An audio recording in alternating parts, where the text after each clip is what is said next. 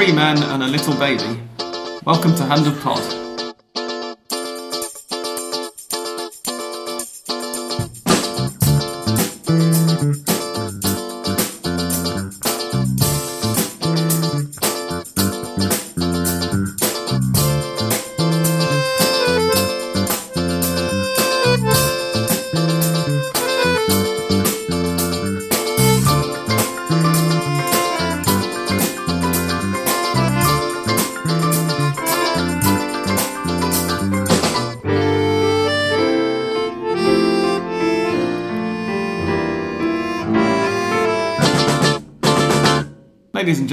Boys and girls, welcome to episode 350 of Hand of Pod. I can't believe we've got this far. I'm Sam Kelly and I'm joined by English Dan, Hello and welcome. Andres, Hello and welcome. and English Dan's little boy, Noel, who's just going to go through to the next room because he's just started to cry. Hello. Bye bye, Noel. See you later. he's much noisier than Latrice is of us, so. But uh, Yes, and he scratches about as hard as well, possibly, because he has very long fingernails for a for a baby, which I, is I surprising. both of those things are, are healthy uh, if we're talking about a human baby. I suppose. they might yeah. not be for a cat. Um, uh, you've just reminded me I've got to clip Latrice, Latrice's talons as well uh, when I get home. Anyway, we are sponsored um, by Fanatiz. You remember last week I said don't try out the seven day free trial just yet because there was no Super Superliga football last weekend? Well, do try it out now. You can get it by going to fntz.co slash HOP, and if you use the discount code HOPFZ, then you will get 20% off your first three months as well as that seven day free trial.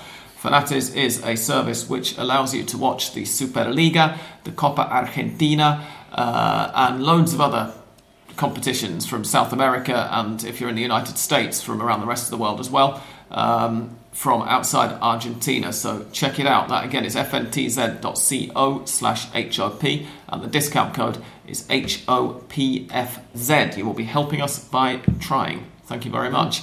Um, we're also supported by our Patreon supporters. If you want to become one of them you can go to patreon.com slash hand of pod. You can give us some money and we in return will give you a little bit of extra content each week. We've got a particularly on topic um, on on up to the minute um, Topical. uh, topic for this A topical topic, can yeah, we say? at some point I'll learn how to talk properly. Um, After 350 episodes of podcasting, it still hasn't happened yet. But anyway, um, so yes, thank you very much to our patrons, and if you want to become one of them, Patreon.com/slash Hand of Pod. I'm going to take you very quickly through the results from the weekend. Because we did have some football aside from A tiny little big bit. event. No domestic football, but there were two Argentina matches. One was the Women's Pan American Games football final, in which our girls fought their way to a um, very valiant 1 1 draw with Colombia before losing 7 6 in on kicks from the penalty spot.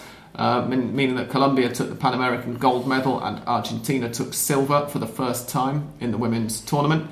And in the men's tournament, uh, it was, or, or the boys' tournament, we should say, really, it's an under 23 tournament uh, on the male side.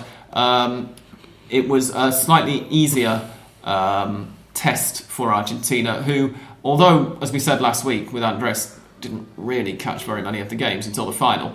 Um, the impression that I was getting throughout was that Argentina were, were the best team there. Um, and so it proved they were helped by two goals in the space of about three minutes during the about halfway through the second half to a 4-1 win over Honduras uh, and therefore claim a title which unfortunately doesn't officially bring to an end the men's full national team's uh, run without a title. But it is the first title, I think, uh, like a world title at least since 2008, right? The Olympic Games.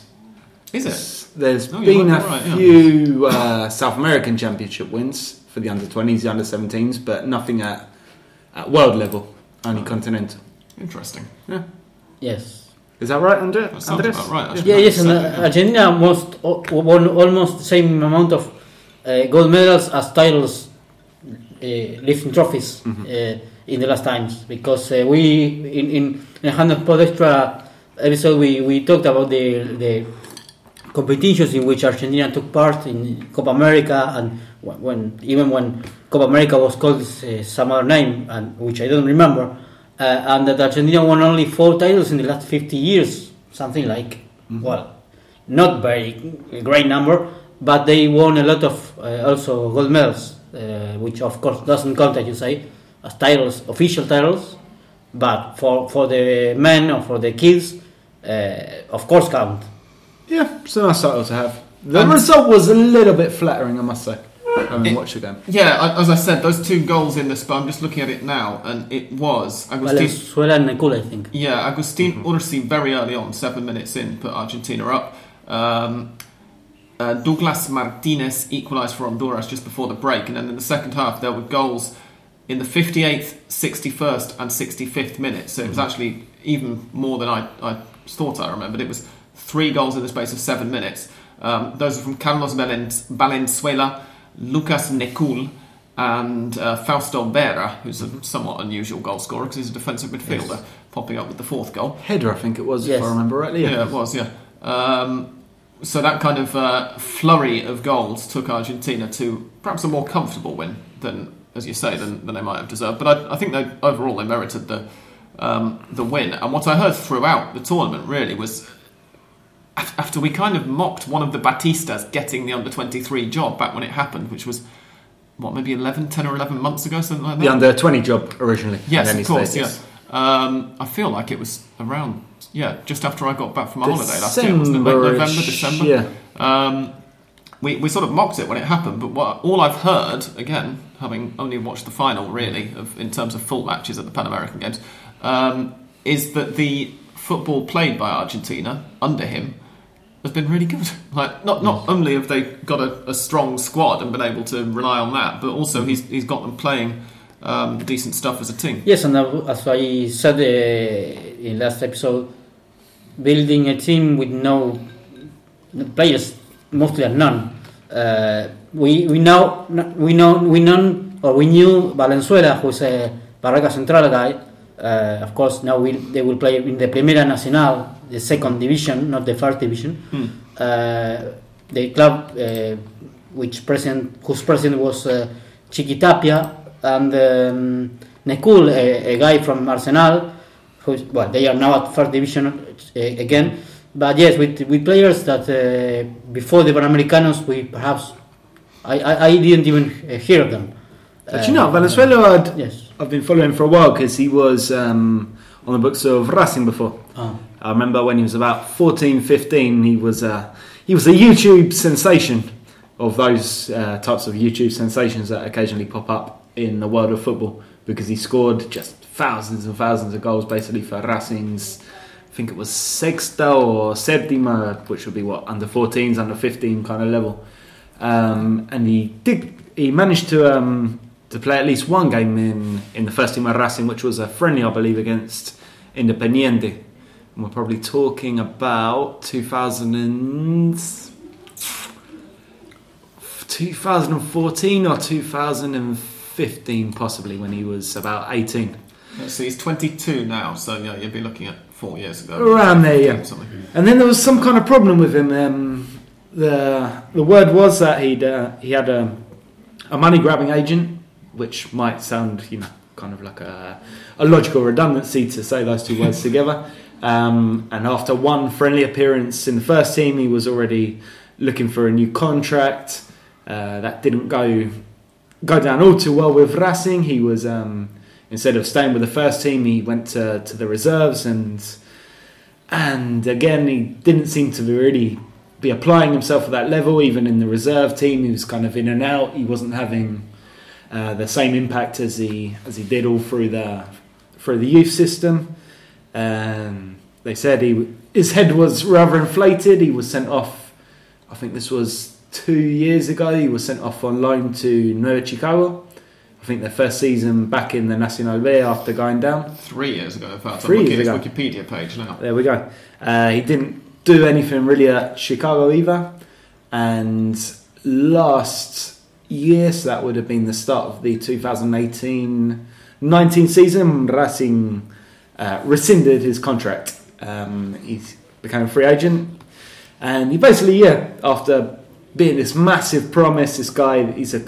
For those of you who didn't watch the Pan American Games for whatever reason, probably because you have a life, um, he's a little left-footed number ten. Uh, number 10, second striker, very good on the ball, an excellent uh, delivery of set pieces. Very good player. Um, but yeah, after all that talk of him being the next youth sensation, the uh, Santiago del Estero, Lionel Messi was one of the tags being thrown around, of course. Um, he pretty much had to start again. He signed with Barraca Central, who at that time were in the Metropolitana, the, the third division. No one was really giving him the time of day, and he went on to have a fantastic season for Barracas. I think he scored about 20 goals in the, in the Metro. Uh, He scored so- exactly 20 goals in the Metro if, his, so if. Wikipedia numbers Yes. are, are accurate. Yeah. uh, to basically spearhead their their pretty impressive promotion campaign, accusations of fixing the entire league notwithstanding.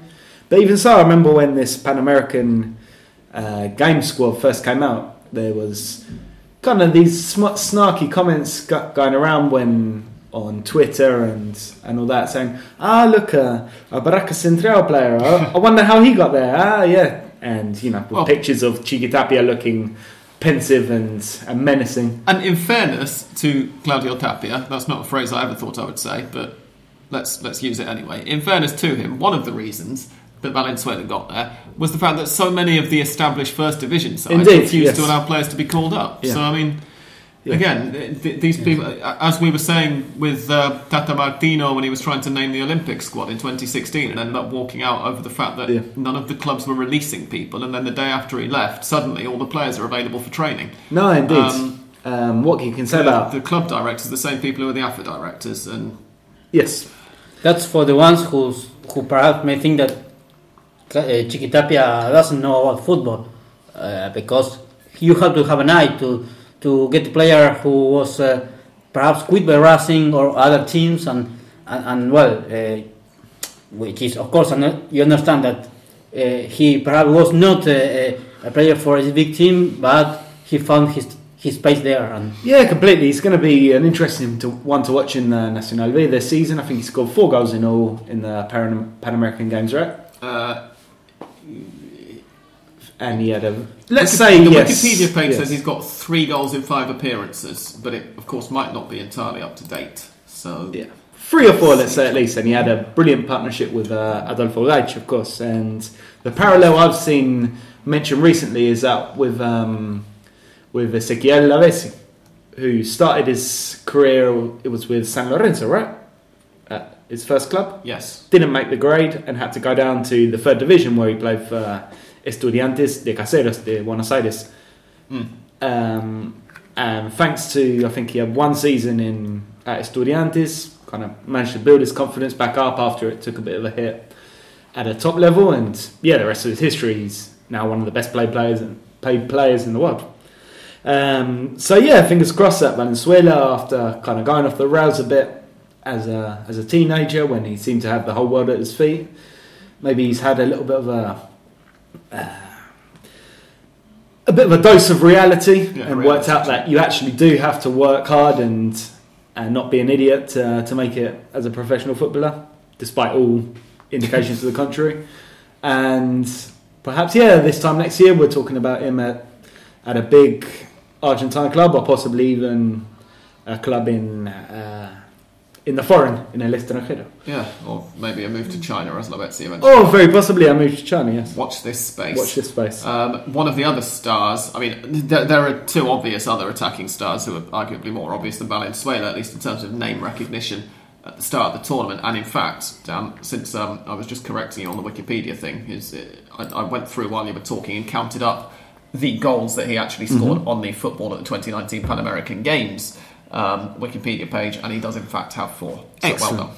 Um, the two who I think we could have picked out before the tournament. I would have picked up Valenzuela if you'd asked me. Indeed, you would have done. Um, but Adolfo Gaich and Yes. Agustin Urzi are the two probably least original calls. But they both had decent tournaments as well. Gaich didn't actually score in the final, but, but he brought his teammates into it well. He acted as a decent outball after that very early um, goal in the first half when Argentina kind of ended up sitting back a little bit and playing on the counter for a lot of the first half. Um, And Urzi and scored the opener, scored yes. the opener, and, and Yeah, he's kind of been playing this. all from what we Um, heard. he's kind of been playing this role of uh, of kind of of peak uh, Gonzalo Higuain. You know, the when he was playing and maybe he wasn't scoring every game, but he did a lot for Argentina, kind of letting in him, letting in his teammates and, In, in fairness, and holding up the ball. you're talking about Gaich, right? Yes. He did score in every game until the final, though. Uh, one in each. Yeah, but the- even when he's oh, not sorry, scoring the first yeah, group, what I'm getting at is even when he's not scoring, two. he's a guy who's always involved, always Yeah, letting in his teammates, even if it's not for himself. no, Now- absolutely. Yeah. Now we'll have to see, and there is a question about it whether Pizzi takes him into account for the for, for San Lorenzo. Yes, we have a question on that Yeah. later. Indeed, So we we'll do. save that for later. Um, moving to the ladies, I didn't watch the ladies. I think I passed out. So it was an historic tournament for them. Hmm. Um, Argentina, just to take you back through it, um, in, in, in a way, it's kind of a bigger deal as well for, for the women than it is for the men. Um, partly because of the 2019 that Argentina's women have had in particular, but also because the Pan American Games women's tournament isn't an under 23 one. It's uh, you know, an, an unage restricted one, I believe. But did Brazil and those teams take full strength teams? I wouldn't have thought so. Uh, well, Brazil weren't in it, so no, they didn't. Uh, Brazil weren't in it? No, they weren't. Uh, That's weird. the teams who qualified US, for it were Mexico, Jamaica, Paraguay, Colombia in Group A, and Panama, Costa Rica, Argentina, and Peru. So Brazil Um, and the US didn't enter. And the others. Guessing it to make that says make it fairer. Here, that what does it say about this? The United States and Canada declined to participate in order to focus on the wo- on the Women's World Cup. Uh, looks like Brazil might have just failed to qualify altogether. Um, the three teams ranked from third to fifth. Ah, because this counts as an Olympic Games qualifier or something, doesn't it?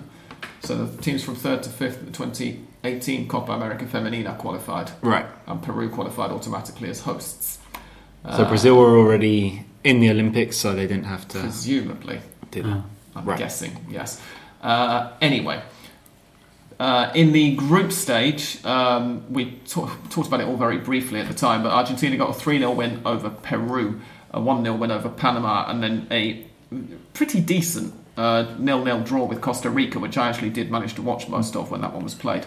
Um, which was a, a, a fairly decent performance. I mean, both sides knew that, that they were already through um, by that point, and it was largely sort of playing for to decide the group winners. Um, but I, I quite enjoyed that game.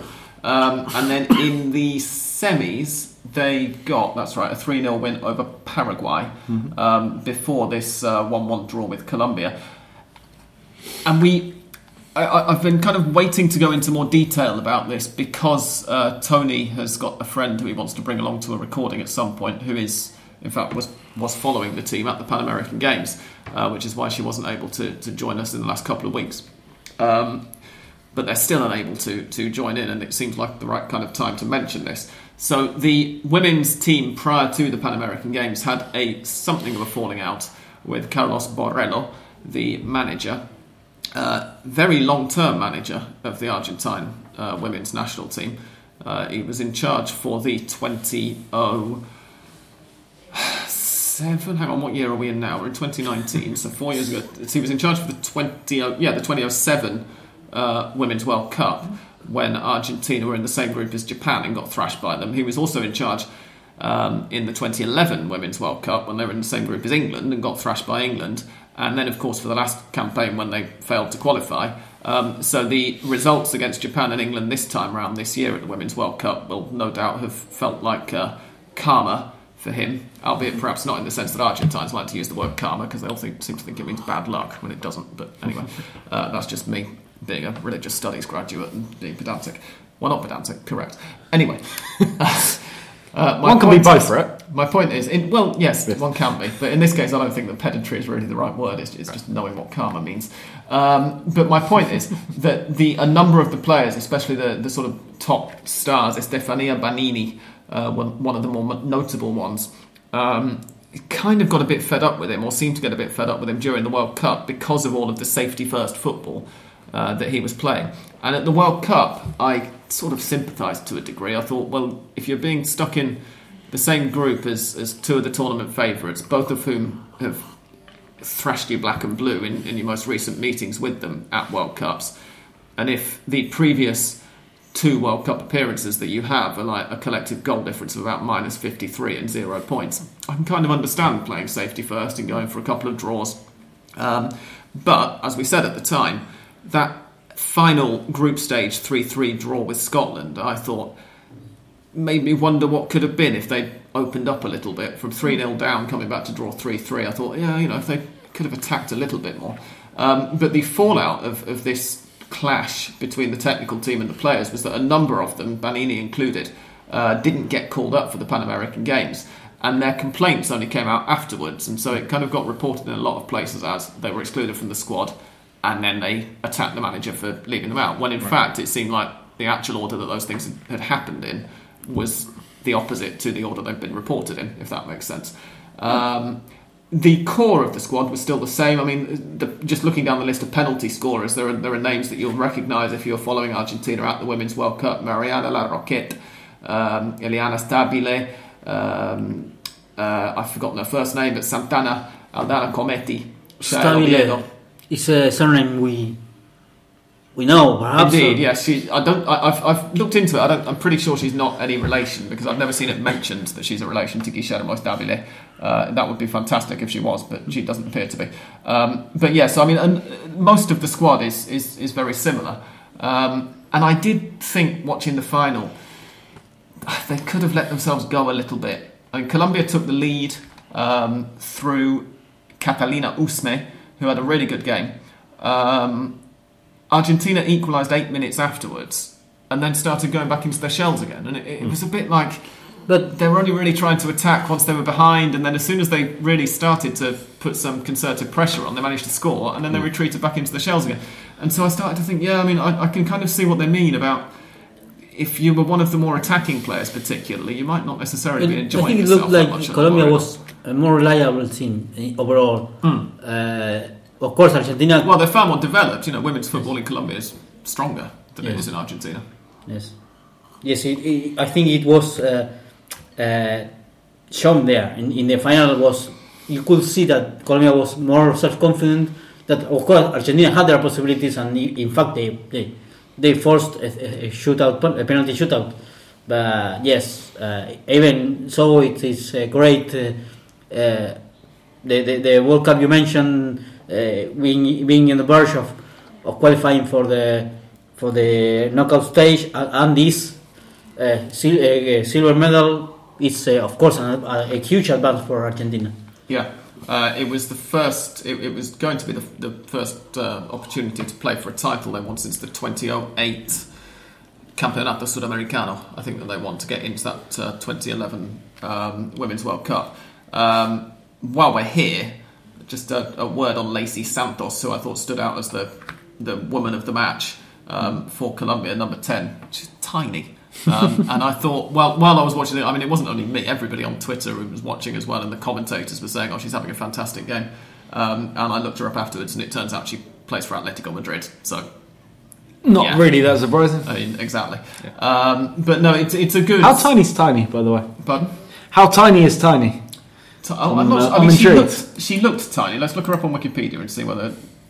Yeah, she's five foot two and a half, so she's like, like not that height. small.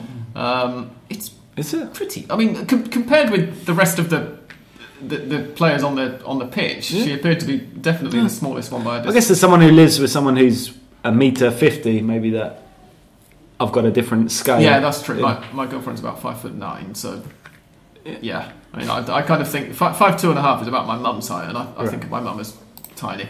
So yeah.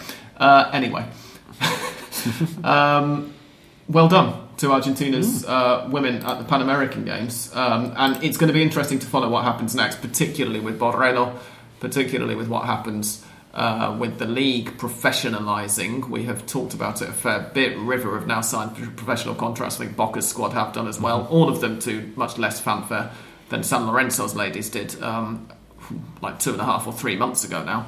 But the deadline's coming up, so they should all have signed professional contracts by now, whether it's been think so? or not. Yeah. Teams in the first division.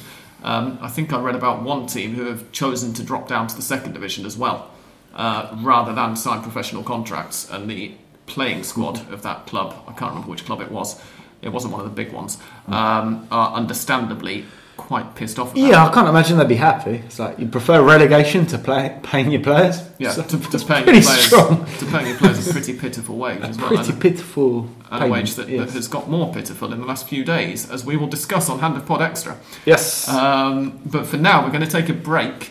Uh, we will come back after that break to talk through some listeners' questions and uh, one or two other things that I've forgotten about just now. But The we'll biggest game of the week um, involving a certain World Cup winner. Oh course. yes, of course. Yeah, uh, we'll we'll do that. As well. Mysterious. So hang around to find out what Dan was talking about just then. We'll be back in a second.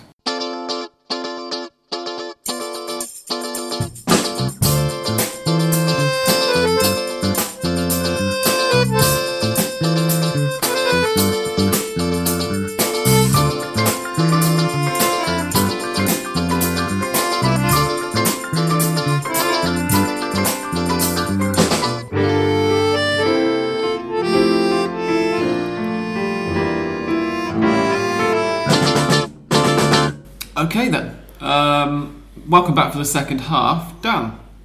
What were you talking about just just before the break there? I was talking about Tuesday's uh, historic Copa Argentina game between Daniele De Rossi and Almagro. Now, oh, stop. Well, at least that Stop sounded- Andres. Um, That was how it was presented to us, at least. indeed. Uh, what what happened in Tuesday's match between Daniele De Rossi and Almagro? Daniele De Rossi had a really good start to that game against Almagro, playing single handedly, of course. Somehow managing to score a header from a free kick that no one had taken because he was playing alone um, to put Daniele De Rossi 1 0 up. Then he got a booking for sliding in rather ferociously. I think he got a bit of the ball as well. Uh, but it was kind of a last ditch tackle because there was no one else on the field, of course. It's Obviously, kind of yeah. impressive. He only got one booking. Um, unfortunately, in the second half, uh, Daniele De Rossi uh, came off for no one, and it So- showed someone who wasn't Daniele De Rossi. for someone who wasn't Daniele. De Rossi. Um, and Almagro scored logically because there were no players left on the pitch, um, and they went on to win the ensuing penalty shootout against no one. Again, logically, since there was no goalkeeper or opposition players to take the the penalties. And I think I've uh, rinsed this um, Yeah, I think we've got. absurdity for as long as it can go. I think Uh, we've Boca- understood the joke by now. Yes. Um, yeah. I thought I'd taken it to, to its own ridiculous conclusion. Uh, yes, Daniele De Rossi made his long, long, long awaited Boca debut. I was surprised he could even walk, considering everything that's been said about him for the last three weeks since arriving in Buenos Aires was about him eating in uh, assorted Buenos Aires parrillas Yes. and, and sightseeing, basically. Uh, Being but- offered pizza by his teammates because I'm sure as a you know an Italian he's probably never seen a pizza. I'd heard that um, he was promised an asado as long as he made them some some pastas because, as we know, there are no pastas in in Buenos Aires either. no, it, it's really Yeah. difficult to get hold of. And he looked good. Obviously, it was Daniele De Rossi, a guy who won the World Cup and was a star for Roma for God knows how many years, playing against uh, Almagro, who are in uh, the second division. Uh, but he's he held his own. Um, more than than can be said for, for most of the uh, the rest of the Boca team, who didn't really seem to take the match particularly seriously, um, especially once they went one 0 one 0 up through uh, through De Rossi's header. There was a definite drop off in intensity and and the goal, which I believe was scored by an ex Boca player, El Burrito Yes. Juan Manuel Martinez, It was indeed, yeah. uh, product of a pretty terrible fuck up. Blooper. Yes, by uh, Marcos Diaz.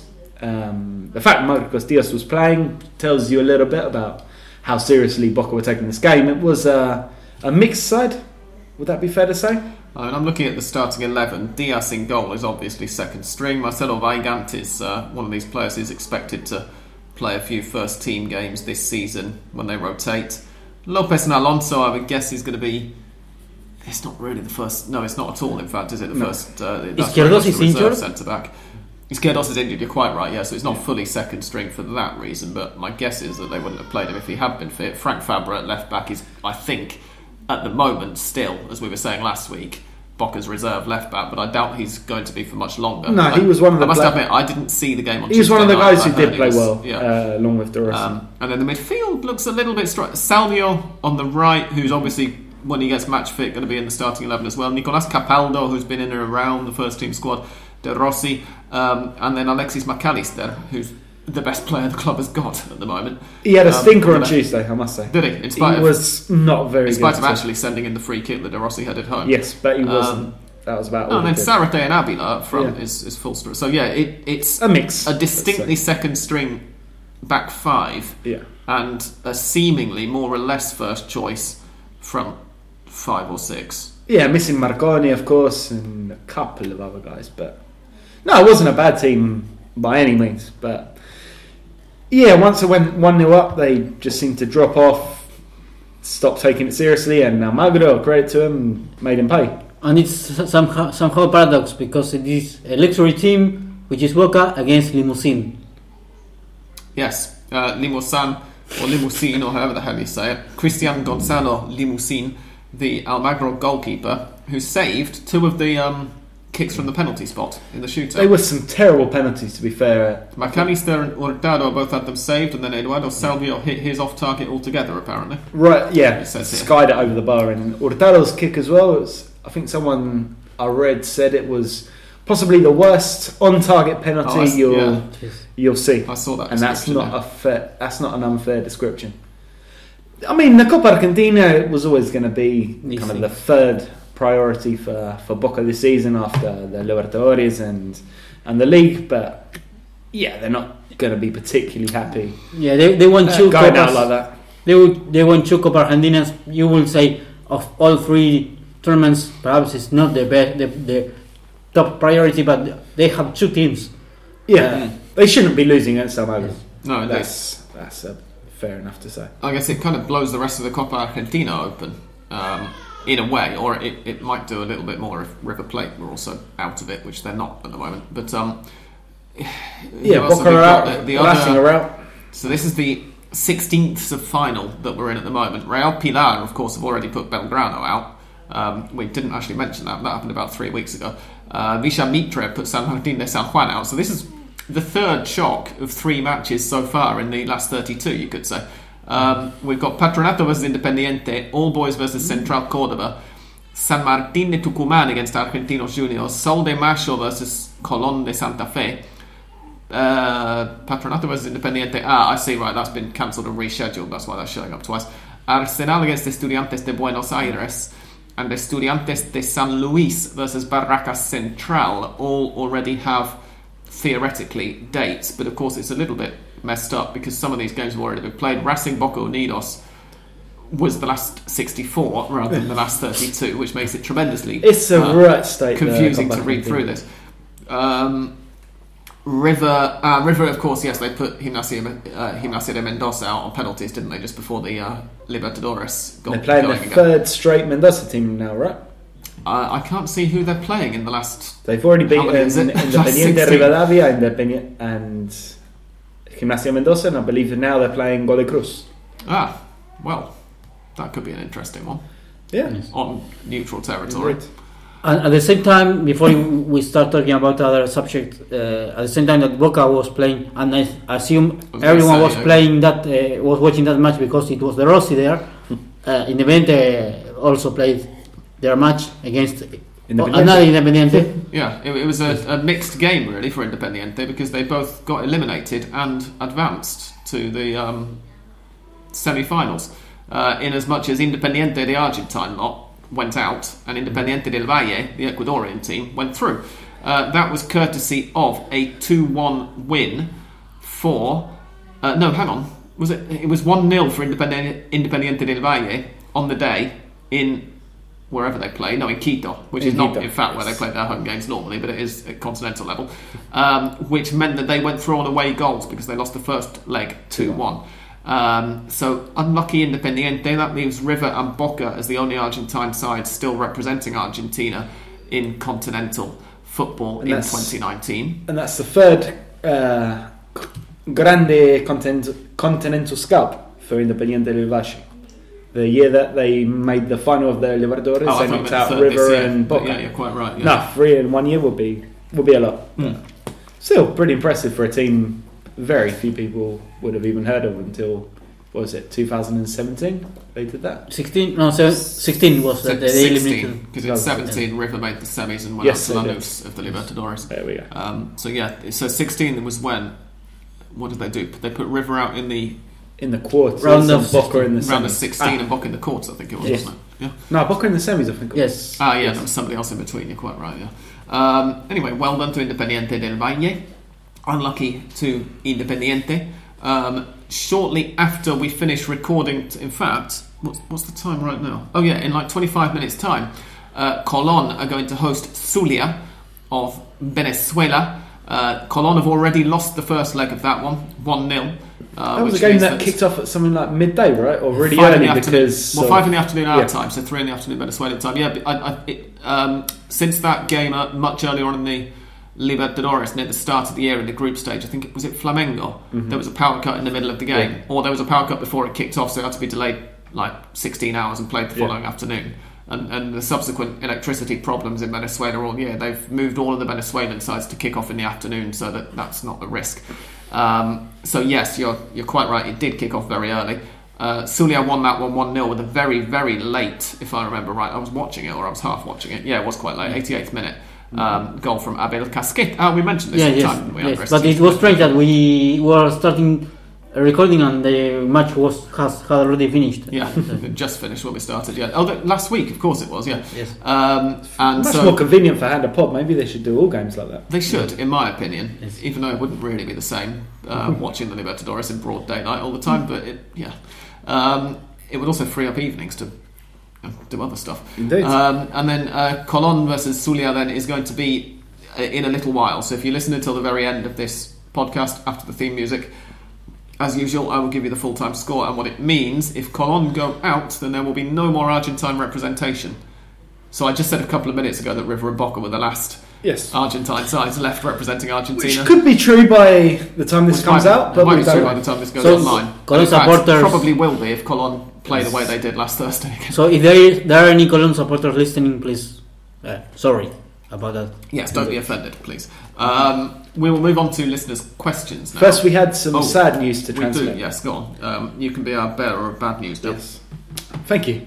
Uh, Jose Luis Tata Brown, or Bron, as Carlos Bilardo always used to uh, pronounce it, passed away on Monday. Uh, he was the guy who scored the first goal of the 1986 World Cup final between Argentina and West Germany. The only goal of his international career. The only goal of his international career that make, which makes him one of only seven Argentines to have scored a goal in in a World Cup final. I looked up and five in the modern era.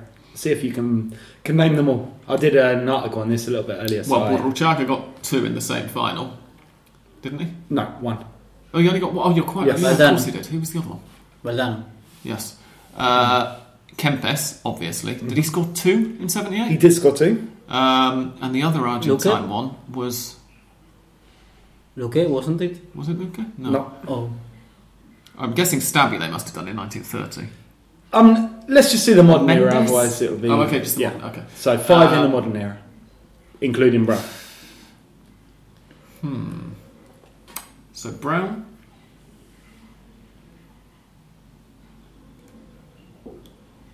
Yeah, this isn't very interesting to listen to. is it? I've just realised we're just sitting here in silence. Once the answer Uh, comes, it might be interesting. But yeah. Hmm.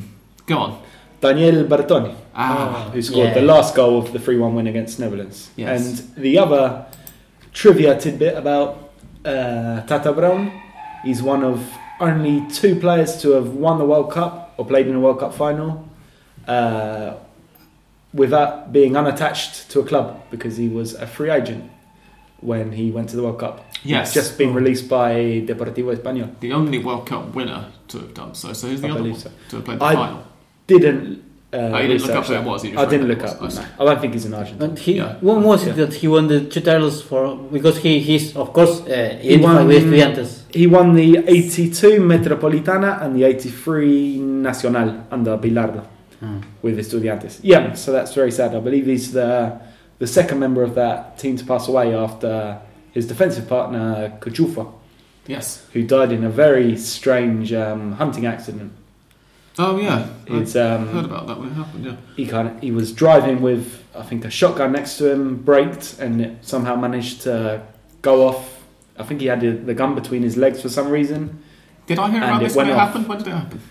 Uh, 2009, Yeah, possibly. okay. yeah. Good. So I, I don't sound like a dick for saying I remember that, and then you say no, actually it happened in 1988. So No, no, no. It was Uh, more recent than that. Yeah. So that's very sad. He's a guy Yes. who was very well respected, I think, in in the world of Argentine football, and and he'll be missed. He had a very Yes. nasty battle with Alzheimer's, and And he was young, Alzheimer, of course, he was the, the yeah, I think 60, 62, 62, I read yes. today. Yeah. It was incredible to watch uh, Batista, Checho Batista. Mm. Uh, he he was said uh, that uh, Brown had, has, had died when he was in the studio of Mhm. Team Fox Sports, and he had to leave uh, the Yeah. studio because he he started crying and Yeah. That No, Sherry as well was another guy. I think he started talking about him on on air with Fox, and and yeah, was was devastated.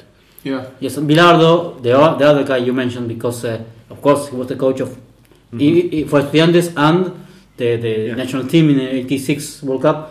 Uh, he had also these uh, problems with his. which is mo- a little bit more positive, yeah, because it seems as he's at least out of intensive care now, right? Or out of the woods somewhat. I believe so. He's been really, really quite bad with, with illness, but he might just be turning the corner. Hmm. Yeah, indeed. So, Uh, just to put a, a little bit of positive news on the end of this fairly depressing little segment. Yeah, the Rossi, this thing, thing with Brown, really sad. Really.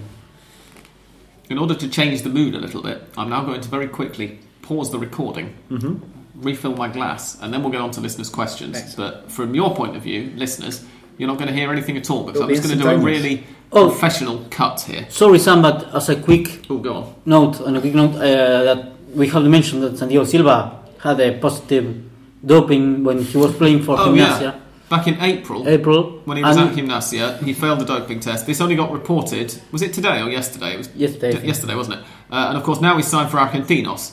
So Argentinos, having signed him on the understanding that you know he'd be playing for them, now might not be allowed to, to play. him. They, they will, of course, uh, uh, I don't know how to say it, appeal this decision uh, because uh, he was on, on treatment to, of course, become father, uh, fertilization Oh, treatment, and that's the testosterone. Uh, that's what it's on the on the doping those con- doping control. That's why he failed it. Yes. Oh well, interesting. I hadn't heard that one before, I must have. Anyway, Yes. uh, you'll hear nothing at all now um, because I'm about to cut and I'm really professional at it. So we are about to refill our glasses. The first question that we have had is. Oh, I've got to scroll up a bit because what I thought was the first question was actually a comment last week. Um, Biting Flea, who says, Congratulations on your 350th show. Haven't been there for all of them, but for most of them. Onward and upward. Question Is Boca's Copa Argentina exit a big shock? And what are your thoughts on De Rossi's performance? I mean, yeah, of course. First of all, thank you for your very kind congratulations. We'll Yeah, try and go. make it 350 more, but Steady. we'll, we'll see. I'm, I'm not going to be able to a do long anything justice. time. Um, yeah, it's a shock, of course. Um, Boca aren't allowed to lose any matches, least of all to lower league opposition. In fact, I can't remember them having lost a Copa Argentina game to lower league opposition. In, Might be the first. Yeah. It might well be the first. This is the kind, the kind of thing we should research beforehand. They've got a pretty strong Copa Argentina record They since do. it was reborn. I mean, they've won it twice, haven't they? They've reached a couple of At semis least twice, like yeah. that. So, yeah. I'm pretty sure they haven't lost to a lower league club. Uh, so yeah, it's a big, it's a big defeat. Um, it's not going to be, as I said in uh, uh, before the break, it's not going to be the end of the world because uh, it's a team that's still sort of coming together. There's a lot of new signings, and the overwhelming priority is is uh, Libertadores. If they win the Libertadores, no one's even going to remember this game. Um, but yeah, it's it's pretty much not acceptable for, for Boca to lose against Almagro. Let's say it like that. Uh, De Rossi, I mean, yeah, as I said, he's a he's a world class midfielder, and he was playing against Almagro. I mean, how many conclusions can we really take uh, from that game? He looked sharp. Uh, he looked mobile enough, which I think was the the most important thing from from Boca's perspective. Um, he didn't look to be flagging particularly uh, seriously when he was taken off uh, about on the hour mark, and I'm I'm going to imagine we'll have a better gauge of his of his current level, his current fitness this weekend because I imagine he'll play, I believe, Boca host Aldosivi on on Sunday, Mhm. and I imagine he'll make the first team. So that's going to be a a better indicator of of, of where he's at. But I, I, I think he'll be all right. I, I, I think that yeah, I, I've had a sort of some. I wouldn't say arguments, but I've, I've had some discussions with an acquaintance, uh, another English guy who moved down here uh, about a year and a half ago ish. You're not gonna name names? And occasionally, no, no, it's nobody that, uh, that that anybody listening to the podcast will, will know. Um, but occasionally, um, he uh, comes around to my place to watch a game or whatever, and he always complains about the poor technique um, of the players, and it, it's it's quite surprising. And I, I can did see you not he watch means. United Chelsea on Sunday? I'm just saying. But the, no, I'm sorry, but the, the, the technique there is not, not the issue. I mean, his point is that you've got some players in, in even the top flight here who struggle to trap the ball properly. Yes. Um, and I can see what he means, but I, I think that more of the problem um, actually is that the players here don't always have the fitness. It's certainly true that, that technique has gone downhill in the 16 years that I've been following Argentine football um, here. Um, but the um, I think that the fitness levels are, are the big thing. It means that players do find it more difficult to say stoppable while running full pelt because Oh, they're not necessarily yeah. as fit. It's not always a, a, a lack of technique per se. Yes. Um, whereas De Rossi obviously has played his entire career in Europe and almost his entire career at a very high level in Mm-hmm. Europe. Um, I don't think he's going to have those same issues. And uh, it, it did strike me when he came down here and when they unveiled him. I thought, on the one hand, it's kind of amusing that the Argentine television channels, uh, particularly Fox Sports, are picking this one line that he said in his unveiling out. And on the other hand, it's interesting that that is something that he chose to say as well. And the line was, I have come and, and I've had a look around Boca and they strike me as a very serious club. Almost as if he wasn't expecting to find a very Right. serious club.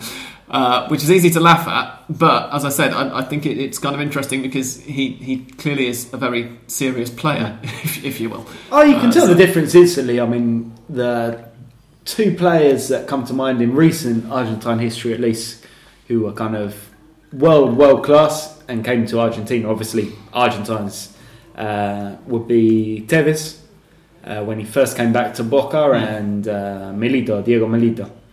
Uh. Two guys who were, I wouldn't say over the hill, but rather than over the hill, kind of just starting to They're scale the the hill Yeah. starting to scale the hill when they came back, and and the difference was was just incredible. I mean, Milito in his first season pretty much took Ra- a very uh, workmanlike, very average Racing team to the title, pretty much almost without breaking a sweat. Yeah, and, and, and Tevez uh, Did dropped off a little bit during his first yeah. six months. He was, he Oh, was yeah, playing a different unplayable, sport yeah. to everybody else in the country, Unplayable. and then I think he started to enjoy being back home again after so long for Yes, a bit too. I think that's true. Yeah, Um, you can but- tell the difference with these guys who were who were at the top of the game Hmm. and and then come back Well, not that. Seba Veron as well when he Verón, re-signed yeah, for Verón in Estudiantes, and he was 2009. quite some way past his peak by the time that happened. And Riquelme, Riquelme. Riquelme in 2007, yeah, Straddling was unplayable continent in, like a colossus. in South America. Yeah, But when we when we made the recorded a special uh, hand of Pod episode extra, I think, Hmm. uh, um, talking about the, the, the, the foreign players that had, had played in Argentina, I don't think we mentioned any, Ita- any Italian player. Perhaps any, there were Spanish players, Well, De Rossi is the European. first proper Italian to play here. Um, there have been others, obviously, with Italian passports, and, and in especially Boca's uh, very early history, there were various players of Italian extraction or Italians who moved here as kids or whatever. But De Rossi is the first player to actually be an Italian and, and have Not- not, really have any connections with Argentina. without connections yeah, but because you're going to say Camoranesi. no, no, no. Not. before that, I read this. I really should have made a note of it because I saw the stat and it was fantastic.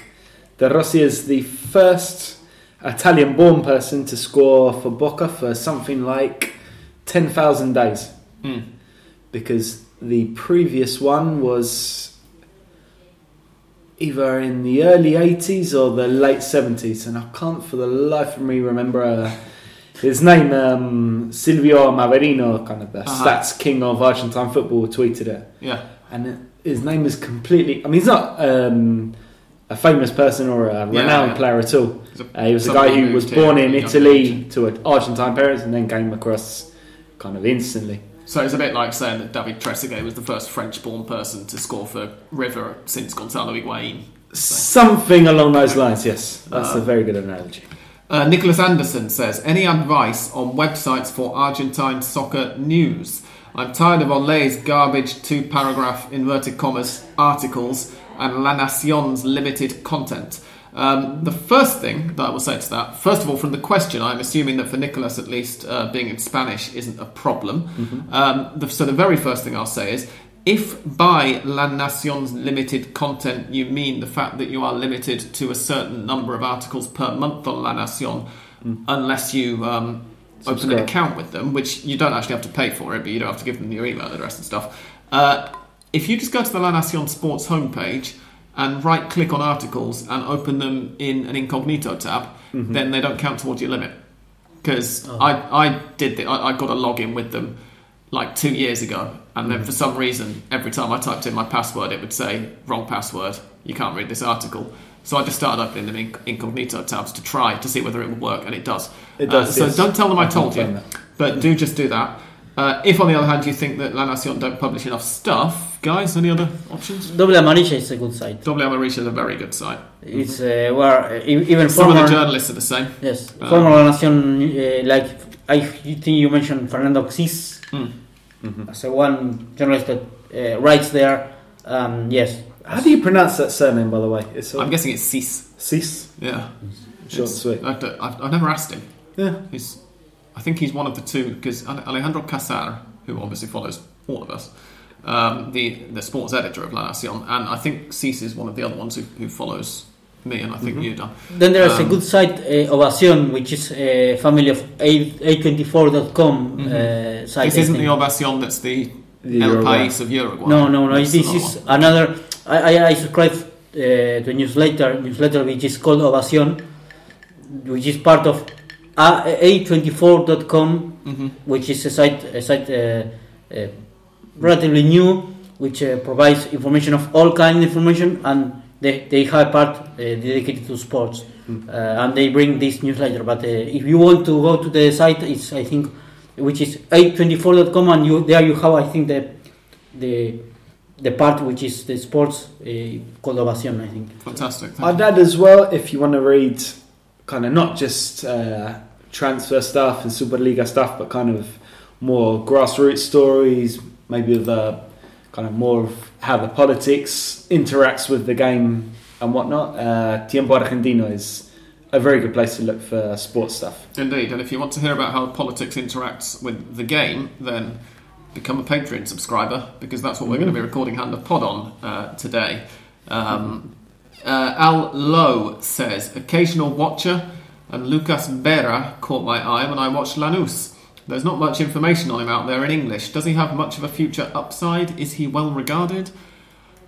I didn't know who he was. I retweeted this a couple of hours ago, and now I'm regretting doing so because it makes it look like I must have Sorry, I, this. I was reading that Ovacion site. Uh, what was the, the Lucas Vera of Lanús. Yes. Any opinion on him, Andres? Well, he, he I watched him on, only when he played for against River, and yes, he was interesting, but it's too too early to to say what is uh, what is uh, well what he, he's able to do, for what what is uh, up to, because uh, uh, it's his first matches that he's playing, but he, he looked uh, like he dares to to dribble to.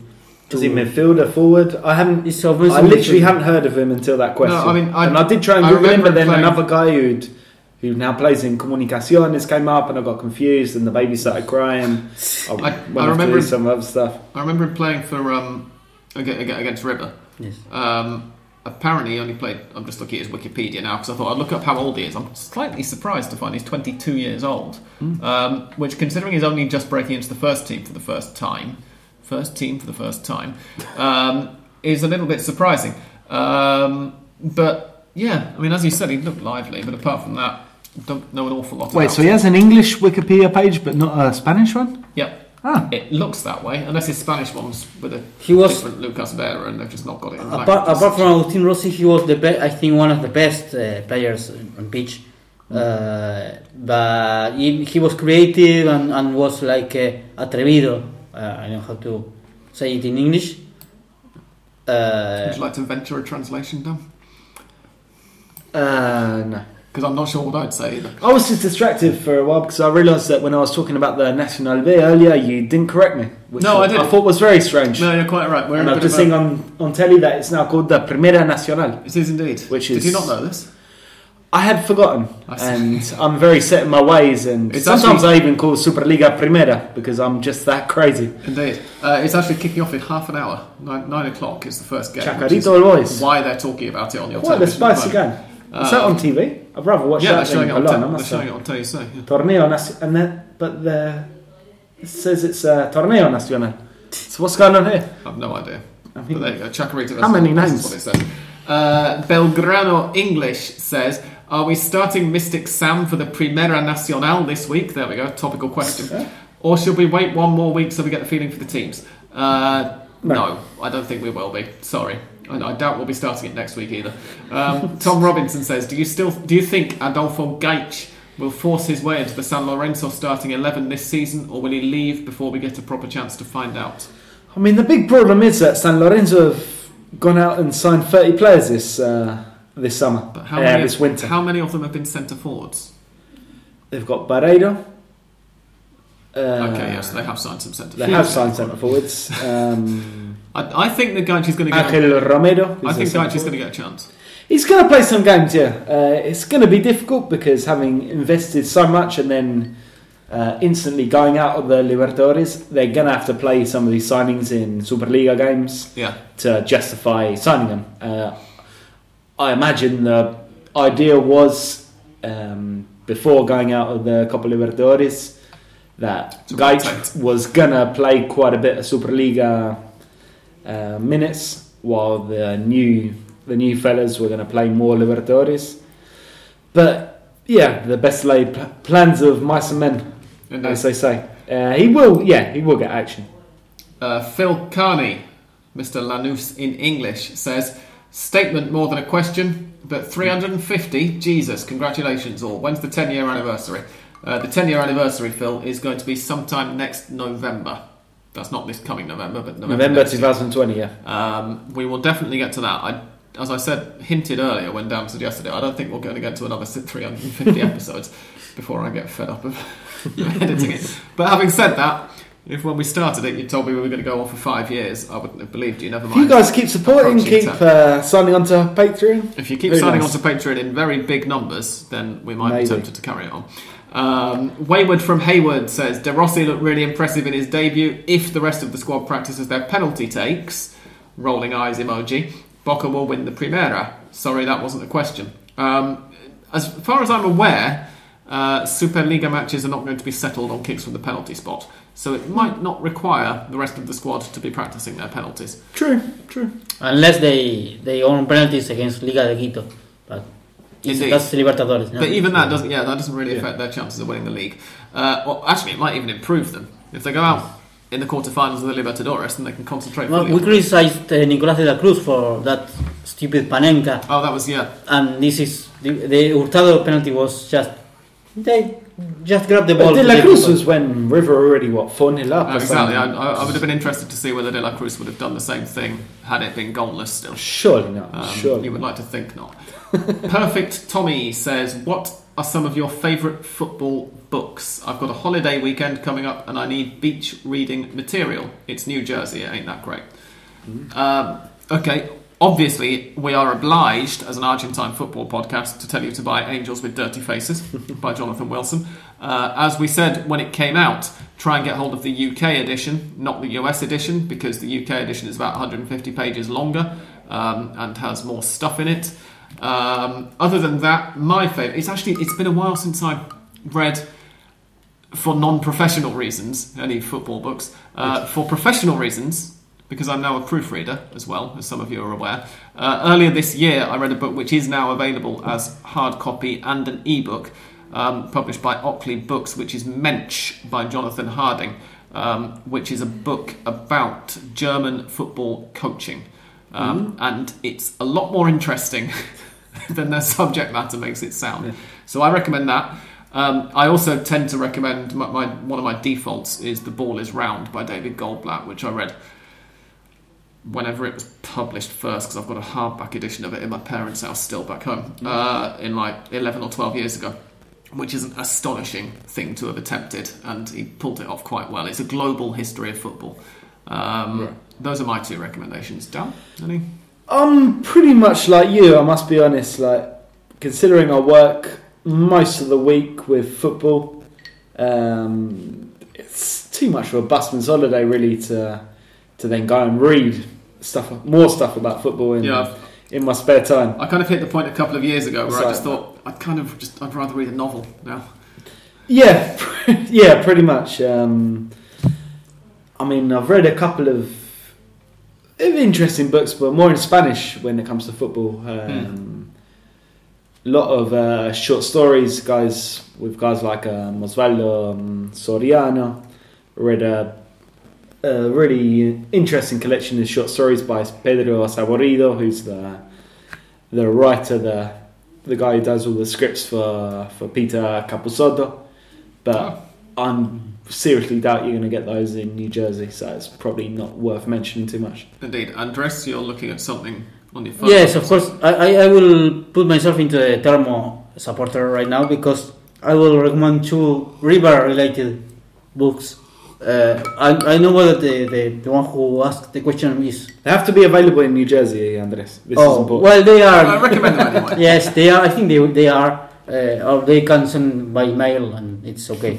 uh, the, La final de nuestras vidas, which is the final of our lives, which is of course related to the final of uh, Bernabeu final of Copa Libertadores uh, between River and Boca, and Gallardo Recargado, which is Diego Borinsky books in which he interviewed Marcelo Gallardo in a very long interview. There are two books about him, about uh, Marcelo Gallardo, written by him, by Diego Borinsky. Mhm. So that, those are the books I. I believe La Finale de Nuestra Vidas is by the same author as the book which is currently lying open on my sofa. Andrés Burgos. Andres Burgo, yeah. Yes. Um, I was looking up some stuff uh, for the article I wrote about uh, Tata Brown earlier. Aha.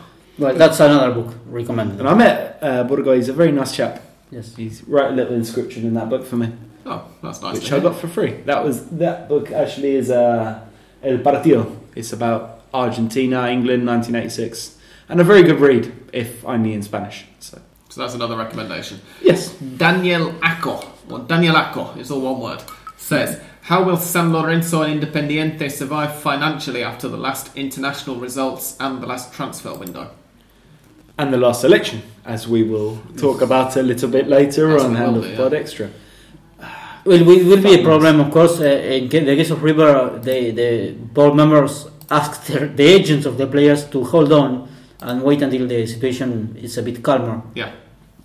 Yeah, which I think makes some sense. Yeah. Uh, they're not going to be the only clubs who are in difficulties due to the results of the uh, primaries. Um, I mean, it depends because a lot of clubs have just seen a whole load of debt Mm. wiped off the face of the earth, so they might not be too upset. true. Debt in pesos, let's say. Indeed. Uh, David Cito says, What are the chances of San Lorenzo getting the stadium moved that they want? I believe they want to move to Avenida La Plata, where their social club is, the heart of Boedo. Uh, well, they they own that ground again now, as they Yes. do from the 1st of July, as we mentioned. Towards the end of the Copa America, right? I think it was. That we, Yeah. we said that that was going to be happening. That's just the trifling matter of uh, putting a stadium up getting the money together to put a stadium up, which is rather more doubtful. and It's going to take quite a long time if it happens. Yes. But in Ten theory, years, conservatively, yeah, I mean, in theory, how, how long has the Estudiantes Stadium been going on for? We make running jokes sixty about years, it. At least as long as Hand of Pod has been being recorded. Yes. Um, but in theory, longer. the chances are 2007, the chances are high. Uh, yeah, no, exactly. Yeah. It was already a thing that they should have supposedly they were going to open it shortly after we started recording, and they're actually now going to open it around about the time of our ninth anniversary. so that gives you some idea. And San Lorenzo, yeah, I, I can't see it taking very much less time. I'm going to say in ten years they might have a stadium there. Mm. So listen to the pod in ten years' time. for the 700th episode, and you will see. But uh, about the stadium, imagine that if there are problems with the contract of the players, taking about the taking into account the dollar value right now, to build a new stadium, well, eh, really, is, I see it really, really difficult. Although now recent political uh, n- news could change this, and you'll have to listen to Hand Pod Extra to find out why. Indeed, it will. We're going to start recording Hand of Pod Extra in a minute. Uh, don't panic, by the way, if you're not a, a Patreon subscriber. We will, of course, be talking about how uh, Argentina's it, it now appears inevitable change of president um, affects the AFA and, and the Argentine uh, Superliga. We'll talk about that when it actually happens on the main podcast. Um, but if you're a Hand of Pod Extra subscriber, then you're going to get a small, sort of, I guess, a sneak preview of it in some ways, or, or predictions as to what might happen. Um, following the, the, the, open primary results of, of last Sunday, which is why there was no Superliga football at the weekend. Uh, for now, though, we're going to take a very short break, and Mystic Sam is going to be taking on Mystic Nate this week, so don't go away.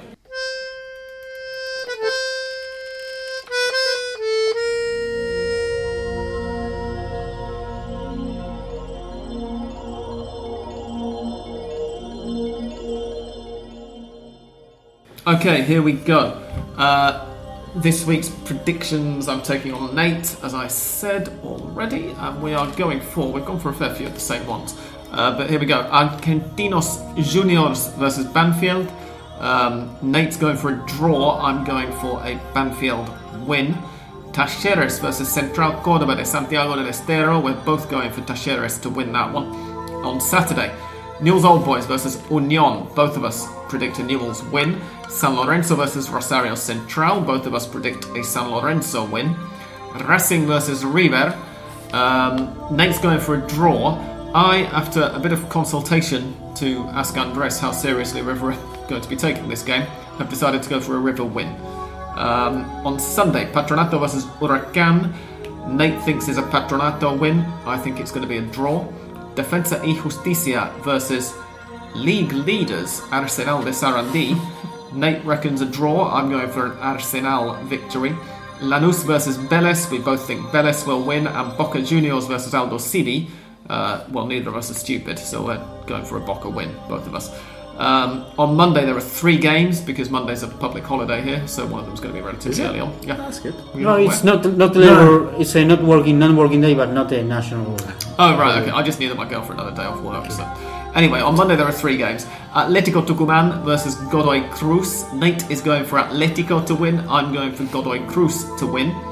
Colón versus Gimnasia y Esgrima La Plata. Nate thinks that Colón are going to win that. I think it's going to be a draw.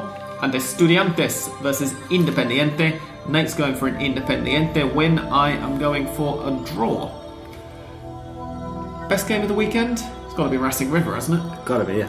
um, if you're a Fanatiz um, customer, then make sure that that's the game that you catch.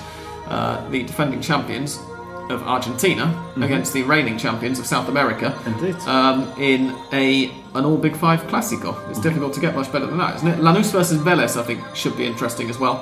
Um, Lanús, look, maybe round about where Vélez were about a year ago, maybe improving, trying to push forward with more attacking football. Not quite there Yeah, yet. possibly. And Vélez, obviously, as I sort of just implied by by that description, Vélez look further along that same road. Um, and Boca versus Aldosivi, as we mentioned earlier, is likely to be Daniele De Rossi's first league appearance for Boca, and of course, his first match in the Bombonera. But Aldo Indeed. Civi, their name starts like Almagro, Al, Aldosivi. So I, I- I won't say Boca will win it easily. They will. They should win, of course.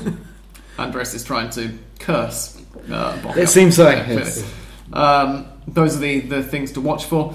Um, for now, thank you very much for listening, and goodbye for another week from English Dam, Goodbye and thank you for listening. Andres, Thank you and goodbye. and me. Thanks and goodbye.